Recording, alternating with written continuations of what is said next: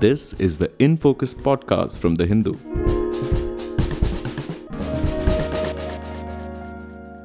Hello and welcome to the Hindus in Focus podcast with me, Amit Baruah, your host for this episode. Everything that can go wrong with a country is in full play in Sri Lanka. Anger and violence at food and fuel shortages, power cuts, collapsing purchasing power, and above all, a demand for the ruling Rajapakse clan to quit the island nation's politics is growing. President Gotabaya Rajapakse has sacrificed his brother Mahinda to cling on to power as the Go Gota Go cries in the streets of Sri Lanka continue to be heard. In desperation, the United National Party leader Ranil Wickremesinghe has been appointed Prime Minister in place of Mahinda Rajapakse. Can this six time Prime Minister get Sri Lanka out of its current economic and political mess? Can the President continue in office? Is Mr. Wickremesinghe serious about abolishing the executive presidency in Sri Lanka, which many believe lies at the root of the country's problems? To discuss these issues, I am joined from Colombo by Dr. Paikiasothy Saravanamuttu, Executive Director of the Center for Policy Alternatives. Welcome to In Focus, Dr. Saravanamuttu. Thank you. My first question to you, Dr. Saravanamuttu, is there an end game in sight in Sri Lanka? Well, now that the interim prime minister has been appointed and parliament meets tomorrow, um, he's been appointed, he says, on the basis that he has to save the economy. He's also included some political reform. So the question is as to whether, since Ranil Wickremesinghe is the only member of the United National Party in parliament, as to whether his government can command the confidence of the House. So far, other political parties have said yes, they will support him on the economy, but he must also continue to pursue the political reform agenda.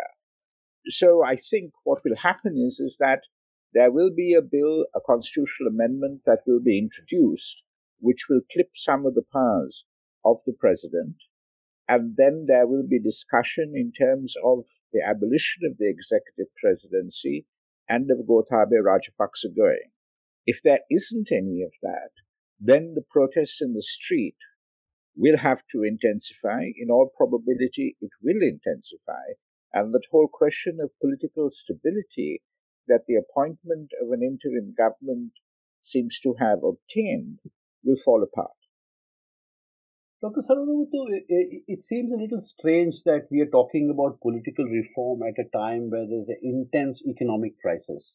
I do understand the two are linked, but don't you think the focus should simply be on the economy and perhaps political reform comes a step later? Well, I mean, as you said, the two are linked. It is a crisis of governance. It's the ineptitude of the current government, their lack of capacity to understand the economy and the bad policies that they have implemented that have led to this. Also, the point is about corruption.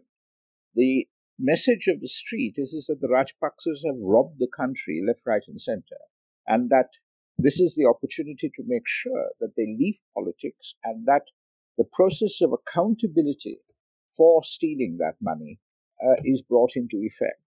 So that you know the people in the street don't see things too differently. Yes, the immediate concern, of course, is getting the bridging finance before we can get the agreement with the IMF. But people feel that, look, it's a crisis of an entire system, and one must not lose sight of that.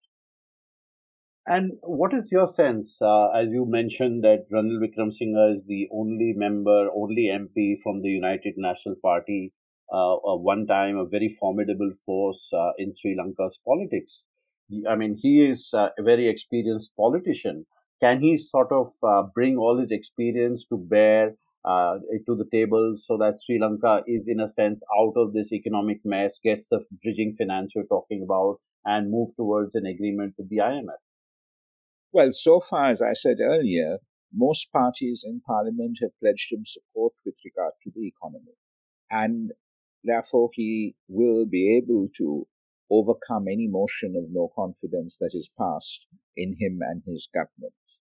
However, as I said, the opposition political parties to have the political reform agenda, and any kind of silence or disregard of that agenda will lead to problems. So, yes, he is very experienced. He has dealt with these questions on a much more limited basis, of course, before. He has a good international profile. But this is indeed the challenge of his career to get this country out of the descent into the direst economic circumstances imaginable. Dr. Saravanamuttu, taking a step back for our listeners, you know, how do you think Sri Lanka got into this horrible mess in the first place? Well, I think this is largely because, like in Greece, for example, our governments have spent and promised to spend much more than they have ever earned.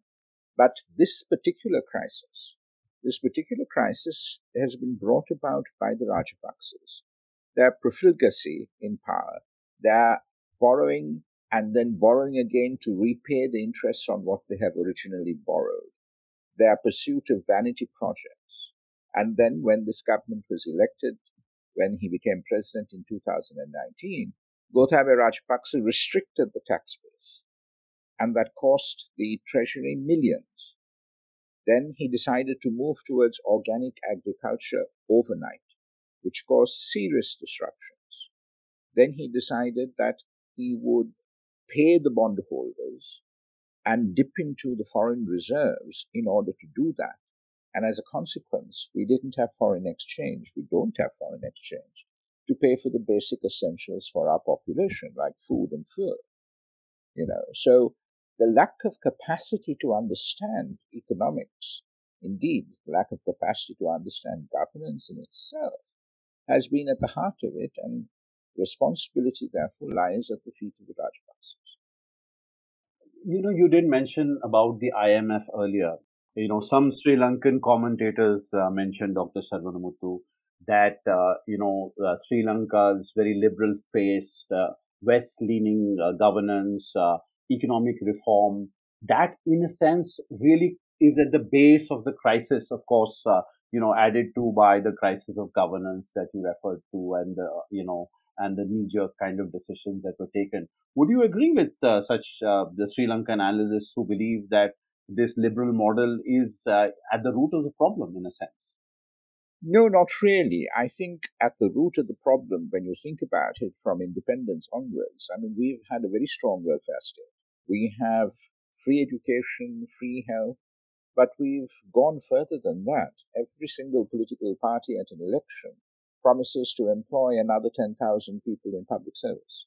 As a consequence, we have 1.5 million people on the public service payroll for a country with a population of 22 million.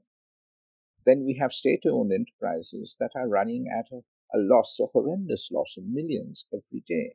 So it's not just the the, the point about a sort of neoliberal outlook as far as our economic policy has been concerned. It's been a dis, an abuse, if you like, of those economic policies that has led us to this situation. Right. So, how do you now look at uh, you know key key countries in the region? Let's begin with China. Uh, you know, a lot has been uh, said about uh, Sri Lanka's relationship with China. How do you think uh, the Chinese perceive this crisis, and what is your sense? Will they be coming to Sri Lanka's help in its hour of need? Well, I mean, the exposure of Sri Lanka to Chinese loans is something like 10%, and that is the same figure for Japan. When Sri Lanka announced it was going to the IMF, the Chinese weren't too keen about that because there's always the possibility, and I think this would happen, that all creditors will have to take the same amount of the haircut, as it were. So the Chinese have not been willing to restructure uh, Sri Lankan debt, but hopefully they will come online because the gravity of the problem is so great. You know, so whilst they first of all distance themselves uh, from coming into giving Sri Lanka assistance, they are slowly, I think, perhaps coming on board and recognizing that Sri Lanka does need help as far as bridging finance is concerned. So let's come to India now. Um, Dr. Saravanamuttu, a country with which uh, Sri Lanka has had a very difficult relationship in the past. What is your sense? Uh, does un- does India understand the gravity of the situation in Sri Lanka, and do you think it will go the extra mile in helping Sri Lanka in what is perhaps uh, you know one of the most serious crises your country has ever faced? Well, I mean, so far it has been India who has come to our rescue in a sense and provided us with uh, both swaps and loans and all of that to tide us over, and we're expecting even more assistance from India. I think the relationship with India is so long, it's so intimate, it's so much of a love hate relationship that we always recognize that in the last resort, India is the one who will bail us out if any bailing out is going to happen. And so, in that respect, one of the things that this crisis has done is to reiterate and reconfirm the pivotal role of India as far as Sri Lanka is concerned. And, uh, uh, you know, just uh, taking uh, another step back and, you know, seeing ethnic relations uh, in Sri Lanka. And we do see a lot of protests uh, from all over the island, in a sense, against the current economic crisis and the governance of the Rajapakse clan. Do you think that this is a unifying moment for Sri Lanka as well? Oh, yes, it is a unifying moment for Sri Lanka in that the popular protests, the popular demonstrations have involved Sri Lankans from all communities, from all ethnic communities, all religious communities, and indeed all classes. So there is that unity that has been forged out of the desperation and the calamitous situation that the rulers have brought us in. And do you think this is likely to endure? Because uh, we do know that the underlying ethnic issues, uh, you know, that lie below the surface in a sense right now, they could come to the fore once again? Well, I mean, in terms of the remedial action, in terms of uh, bringing a resolution to the national question and all of that, I think that will come somewhere into the future in that the immediate economic issues and the question of the abolition of the presidency and of Gotabaya Rajapaksa and the rest of the Rajapaksa's leaving politics and the corruption, the need for accountability for their misdeeds. I think once all of that is done and we move towards more whole scale constitutional reform, the possibilities of looking again at a political resolution of the conflict which has been pending since the military victory against the Tigers in 2009, that could well be possible.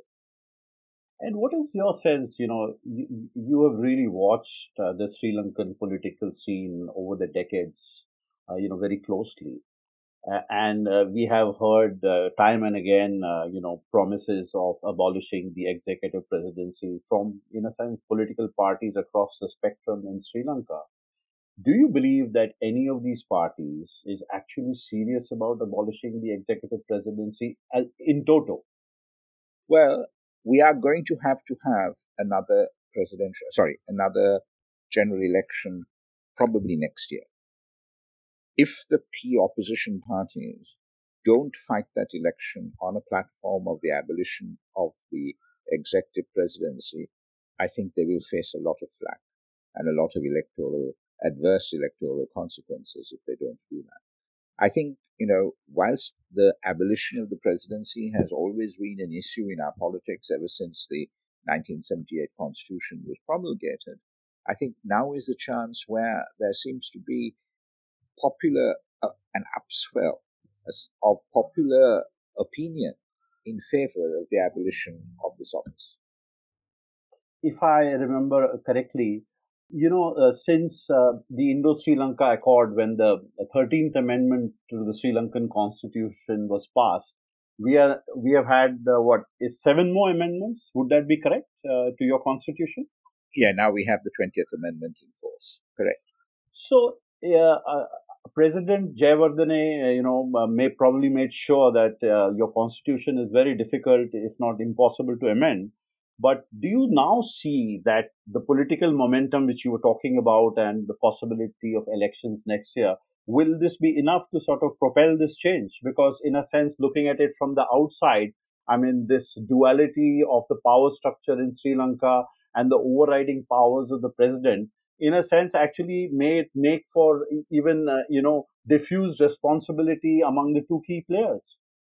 Well, I think the time has come, but one key thing is that the protesters need to continue to make this demand and probably have to intensify that demand uh, in terms of the abolition of the presidency, Gotabaya Rajapaksa leaving, and indeed calling for an early general election as soon as possible.